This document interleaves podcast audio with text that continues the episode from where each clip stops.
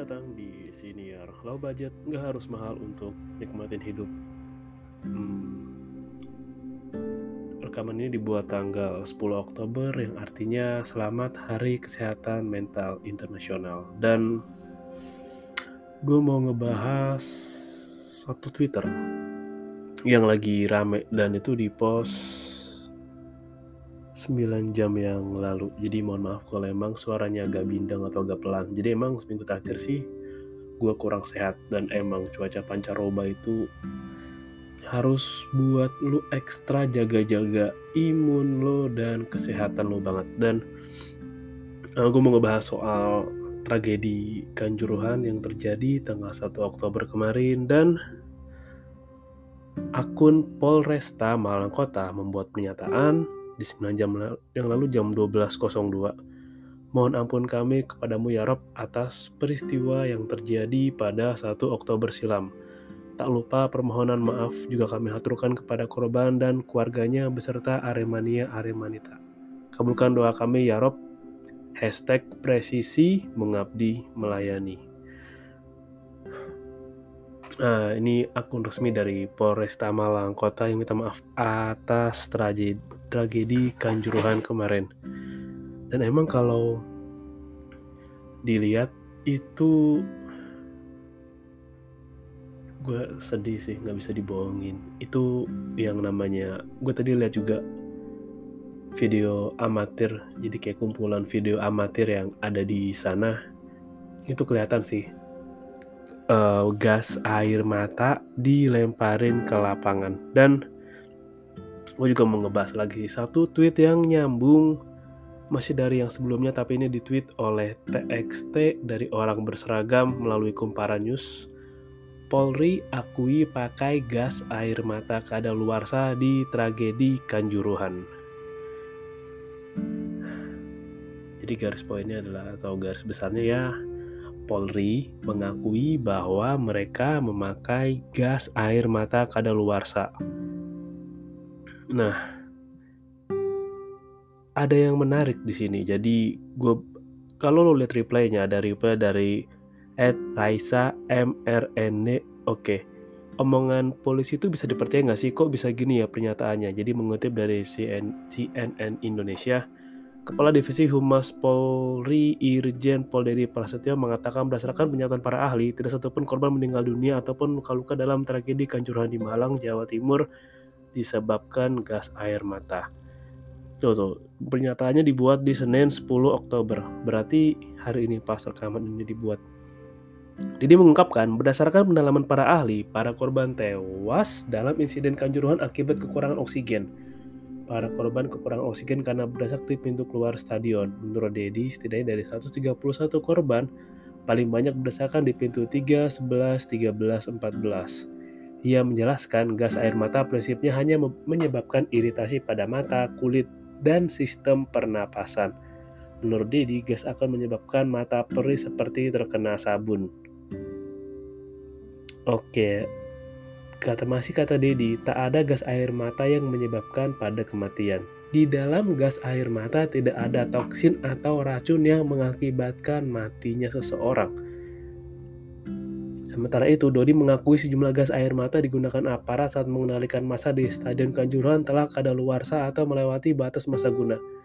Namun, gas air mata yang telah kadaluarsa justru mengalami penurunan dari segi fungsi. Karena itu, fungsi gas air mata yang telah kadaluarsa justru bisa tak lagi efektif. Lo tau nggak? Ada gue bingung sih gue lu lu pernah nggak sih ngerasain kayak oke okay, yang bilang emang punya pangkat tapi kan kalau emang dasarnya beliau Pak Dedi ini seorang peneliti seorang riset seorang yang mendalami terkait kimia, pernyataannya itu sebelum masuk ke sana gue bacain lagi deh. Jadi kalau lo bisa lihat di akun TXT dari berseragam, ada reply dari Koirul Latif, at Koirul Latif. Oke nih, ini mengutip dari National Geographic Indonesia. Jadi mengapa National Geographic Indonesia? Gue suka aja mengutip dan gua rasa kalau National Geographic berarti tingkat kevalidnya tinggi. Oke. Menurut Monica Crowther, seorang dosen kimia dari Simon Bolivar University Venezuela melakukan penelitian mengenai hal ini. Ia mengumpulkan ribuan kaleng gas air mata yang digunakan aparat militer pada aksi unjuk rasa di Venezuela selama tahun 2014. Di antara ribuan kaleng gas yang terkumpul, sebanyak 72% di antaranya telah kadaluarsa. Ia juga menemukan bahwa komponen gas air mata yang telah kadaluarsa dapat terurai menjadi gas cyanida, fosgen, dan nitrogen. Alih-alih mengurangi efektivitasnya, senyawa-senyawa ini justru membuat gas air mata menjadi lebih berbahaya.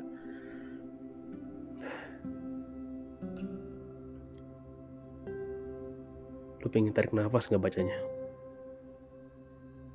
nih ada lagi nih bahaya menghirup gas air mata kadaluarsa masih dari National Geographic lanjut Senyawa hasil pengeluaran gas air mata bersifat teracun bagi manusia. Jika jumlahnya kecil, gas cyanida dapat larut dengan mudah oleh selaput lendir. Namun, apabila Anda terpapar dalam jumlah besar, sel tubuh akan mengalami kesulitan menggunakan oksigen untuk menjalankan fungsinya dan merusak berbagai organ tubuh. Sementara itu, fosgen disebut merupakan salah satu gas yang paling berbahaya. Gas ini nggak berwarna, berbau, sehingga sulit dideteksi. Begitu interaksi dengan tubuh, fosgen, fosgen akan menyebabkan iritasi, sak napas, batuk parah, hingga yang terburuk mengganggu fungsi jantung nitrogen. Di sisi lain, gas yang menyusun 78% atmosfer bumi, nitrogen. Akan tetapi gas ini hanya aman jika bercampur dengan oksigen dalam jumlah tertentu. Gas nitrogen murni amat berbahaya karena dapat menghambat penggunaan oksigen di dalam sel tubuh. Gue sebelum bikin siaran ini gue baca artikelnya gue merinding loh. Gue takut banget sih. Takut kayak kenapa beliau bisa yakin banget gas itu nggak berbahaya? Karena kadaluarsa. Gue sih gue ngasih contoh kayak apa ya?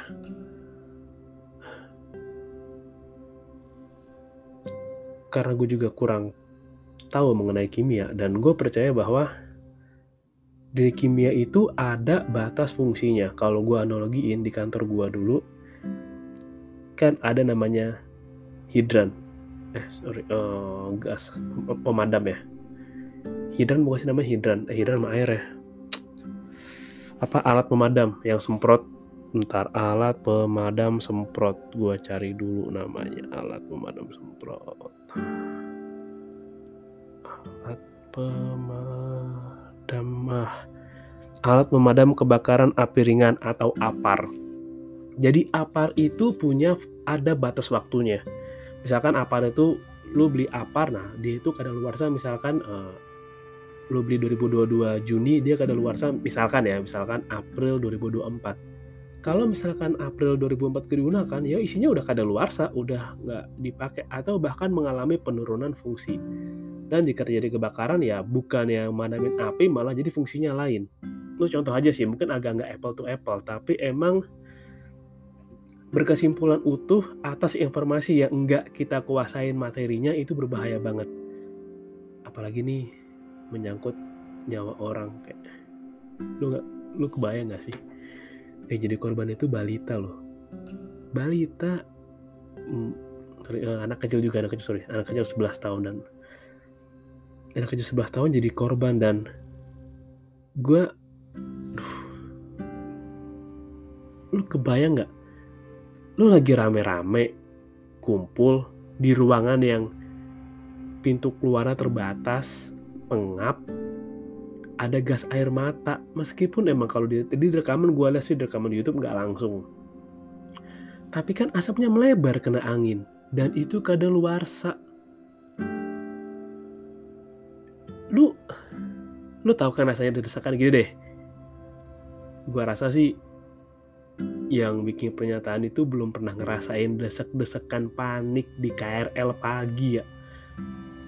Gue ngebayangin itu kayak yang nonton di stadion tuh kayak lagi dalam gerbong KRL tapi yang tanpa atap lu ada di tengah-tengah pintu kebuka hanya pintu dari empat pintu hanya terbuka pojok kanan dilemparin gas air mata atau karena gas air mata orang pada panik bluber keluar itu namanya sikut-sikutan, tenang-tenangan, dorong-dorongan. Udah nggak terelakkan lagi. Lu kebayang nggak di ruangan kayak gitu ada gas beracun, pintu keluar sempit, yang dipikirin cara nyelamatin diri. Jadi gue juga lihat di rekamannya itu tembok pagar pembat pagar pembatas itu bukan tembok pagar ya pagar dari besinya itu tinggi. Mau manjat aja susah. Terus lu tahu nggak apa yang lebih nyakitin atau yang bakal lebih berat lu terima? Yang nonton nggak cuma anak-anak muda. Ada wanita ada anak kecil dan juga mungkin juga ada orang-orang lansia yang nonton. Dan gue berat lagi ngomongnya. Gue tuh sambil nahan tau. Kayak kan kita nggak tahu ya namanya orang yang lagi nonton itu punya penyakit riwayat. Ada penyakit komorbid atau enggak. Dan emang keadaan tak terduga terus ada yang ngelemparin gas dan bagaimana kalau ada lansia di sana yang punya penyakit paru-paru atau ada orang yang punya penyakit asma? Ada yang ada yang nggak bisa ngeliat keramaian ada yang kayak panik punya penyakit panik attack? Atau ada anak yang bingung orang tuanya di mana? Dan di rekaman tadi di video YouTube beruntungnya ngerekamnya itu udah keluar gitu berhasil keluar lewat pintu. Dan pintu juga nggak sembarang diterobos karena jaring-jaring besi iya iya iya. Udah minta maaf. Tapi kan hukum juga harus tetap berlaku. Karena kan gue juga tadi sempat dengar-dengar dari podcast Bang Panji sebelumnya dan baca beberapa berita bahwa emang udah nggak boleh lagi pakai gas air mata di penonton sepak bola. Udah nggak boleh. Dan belum lagi soal ada potongan foto cuplikan foto ada anggota TNI yang nendang penonton di stadion. Kayaknya TNI sih seingat gue sesedih gambar itu ya. Itu betapa chaosnya. Tapi yang paling chaos kan ya makin gas air mata. Asli. Lo tau gak yang sedih tuh kayak yang meme ada meme bukan meme sih kayak potongan gambar itu nah, bu aku izin pamit nonton bola ya terus nggak pulang lagi. Itu emang nggak kenapa ngena banget di gue gitu ngingetin gue dengan apa yang terjadi di 98 yang anaknya pamit mau kuliah tapi ikutan demo terus nggak pulang sampai sekarang. Kalau di Kanjuru kalau yang kemarin di Kanjuruhan meninggal. Tapi emang meninggal sama hilang 25 tahun pun nyakitnya pun pasti sakit banget kan kehilangan orang yang apalagi tuh ada yang bilang kayak ya ulang tahun ya itu mau nonton bola gitu. Dan ada satu komen yang anjing banget. Jadi gue harap lo jangan pernah berpikiran tolol pandir kayak gini. Jangan pernah lo sekali-kali. Jadi ada yang reply ini replaynya anjing banget sih. Jadi lo jangan ikutin aja. Jadi kan di reply akun tweet yang Polres Polres Tamakota ada cuplikan tuh dari reply dari rumput liar ya. Masih mau nembak gas air mata ke tribun.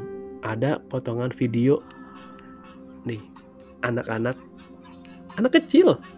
Main ayam-ayaman di tribun. Terus ada reply anjing dari wajib sugi at wajib sugi ini tolol gue rasa buzzer sih dan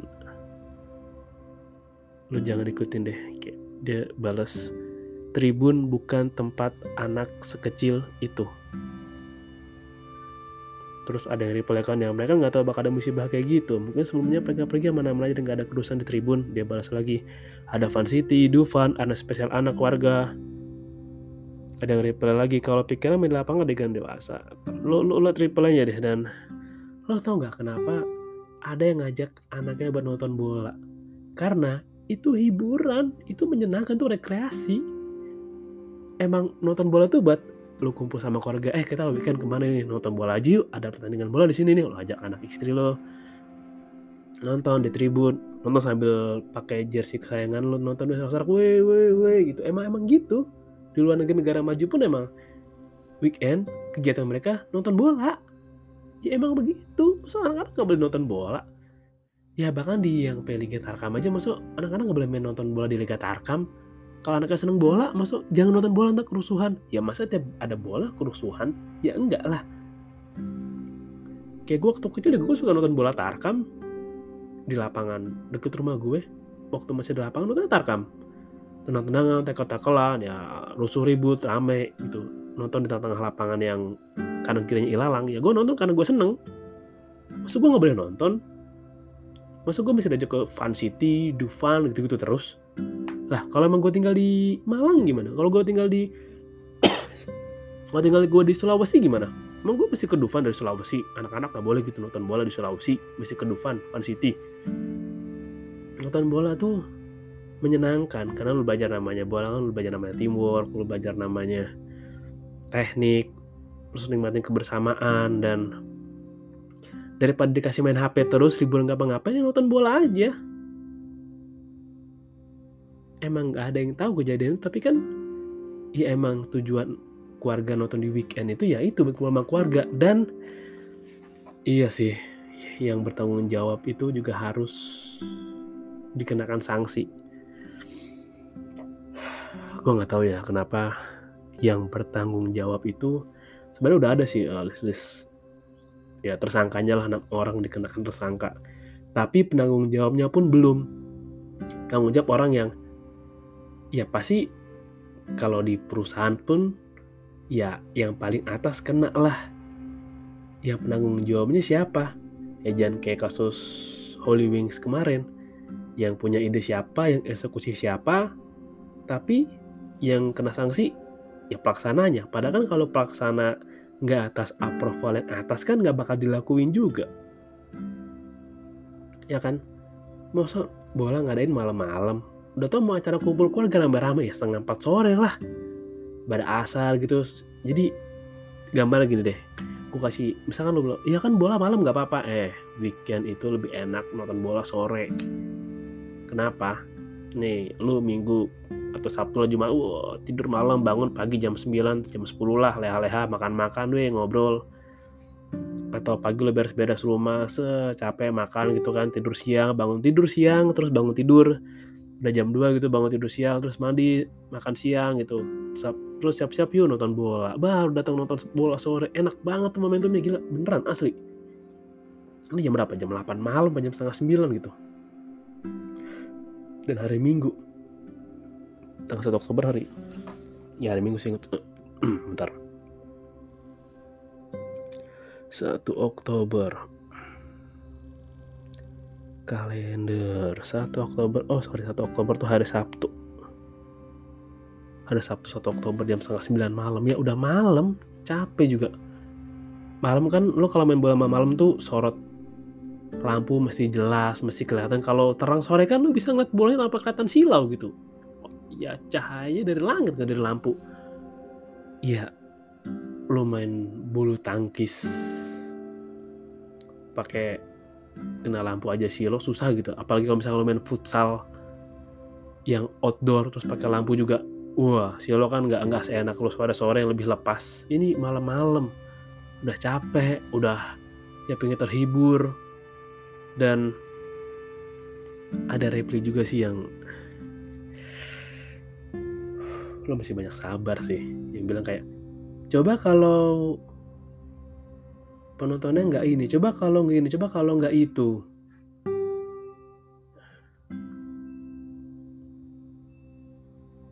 jadi emang secara psikologis tuh kita tuh emang didesain untuk berkelompok untuk mempunyai tribe untuk berserikat berkumpul berkumpul atas menyuka atau berkumpul karena menyukai satu kesamaan yang sama yaitu sepak bola. Kenapa bola? Karena permainan yang bisa dilakuin di mana aja, di lapangan kayak atau di pinggir jalan kayak bisa dilakuin kapan aja. Bolanya gampang, syaratnya nggak banyak. Kalau main di lapangan bisa nggak perlu sepatu, bisa nyeker, siapa aja bisa nonton, bisa ikut. Dan kebanggaan sendiri kayak kalau di kita emang kayak sepak, bola tuh kayak kembangan kayak wih jagoan kota nih gitu. Sama kayak di luar negeri lah. Ada Manchester City, MU, Liverpool. Jadi kayak kebanggaan kota. Emang emang gitu. Kita emang terbiasa berkumpul dan berserikat atas menyukai kesukaan yang sama. Dan seharusnya emang menyenangkan sepak bola itu. Seharusnya ya anak-anak dan bahkan beragam usia bisa ikutan nonton bola. Nggak mesti yang nonton weh mesti nonton bola mesti 17 tahun. Mesti laki-laki semua mesti sudah balik mesti pakai jersey ini. Enggak bebas kayak ya rekreasi aja kayak kayak nonton pertandingan voli antar kampung tapi lebih formal lebih teratur lebih tertib lebih mewah lebih wah dan lebih bergengsi. Dan gue sempat juga beberapa baca beberapa reply dari tweet yang tadi tuh yang di polisi Malang Kota beberapa sih mungkin mempertanyakan kayak uh, kok baru minta maaf setelah 9 hari atau setelah 10 hari lah. Dan banyak juga yang minta bahwa ya oke okay, permintaan maaf diterima. Tapi tindakan juga tetap harus diusut dengan tuntas dong. Jangan sampai terjadi lagi dan apa yang terjadi 1 Oktober kemarin tuh salah satu hal yang paling kelam. Salah satu hal yang paling kelam di dunia dalam hal sepak bola. Kelam banget, kelam memang. Salah satu yang kelam di dunia. Mungkin lo bisa cari tahu sendiri sejarah-sejarah kerusuhan dalam sepak bola atau tragedi dalam sepak bola lo bisa cari tahu sendiri. Tapi memang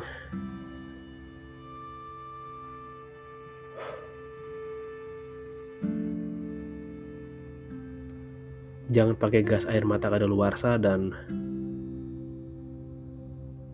gas air mata itu bukan kayak lu beli ini deh gue logikan gini.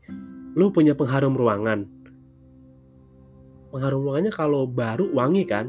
Misalkan expired lu beli pengharum ruangan Juni 2021 expirednya Juni 2023 jangan dikira gas air mata sama kayak pengharum ruangan yang kalau udah lewat masa kadaluarsanya wanginya udah nggak harum, udah nggak berbahaya, malah wanginya hilang. Nggak sesederhana itu. Gue takutnya sih, ya berlogikanya kayak gitu. Karena emang yang ketika demo kemarin pun ketika kena gas air mata pun perih banget dan mata harus diolesin dengan odol kan. Ini beda lo bikin mata perih. Satu bikin ruangan wangi, satu bikin mata perih. Itu aja kimianya udah beda. Nggak bisa disamain. Dan Jangan ada lagi yang bilang ketika lagi suasana berduka, hadirin yang berbahagia. Jangan dong, jangan. Sedih loh kehilangan saudara kita sendiri. Sedih. Terkena gas air mata yang udah kadaluarsa dan dibilang gas air mata kadaluarsa nggak berbahaya.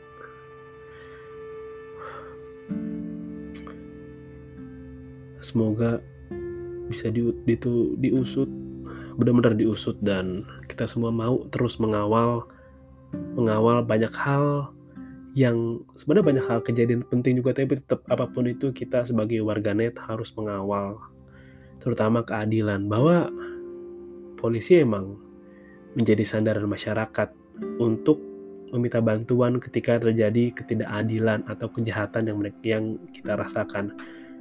Tapi kalau dari tempat yang kita harapkan dan bersandar dipertanyakan kredibilitasnya, maka kita harus bersandar pada siapa? Masyarakat biasa.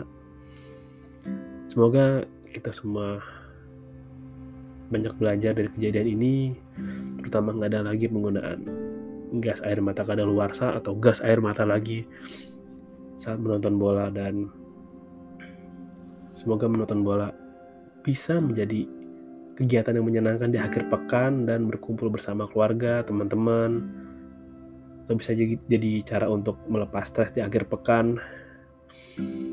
Semoga. Terima kasih udah dengerin dan salam low budget. Gak harus mahal untuk nikmatin hidup.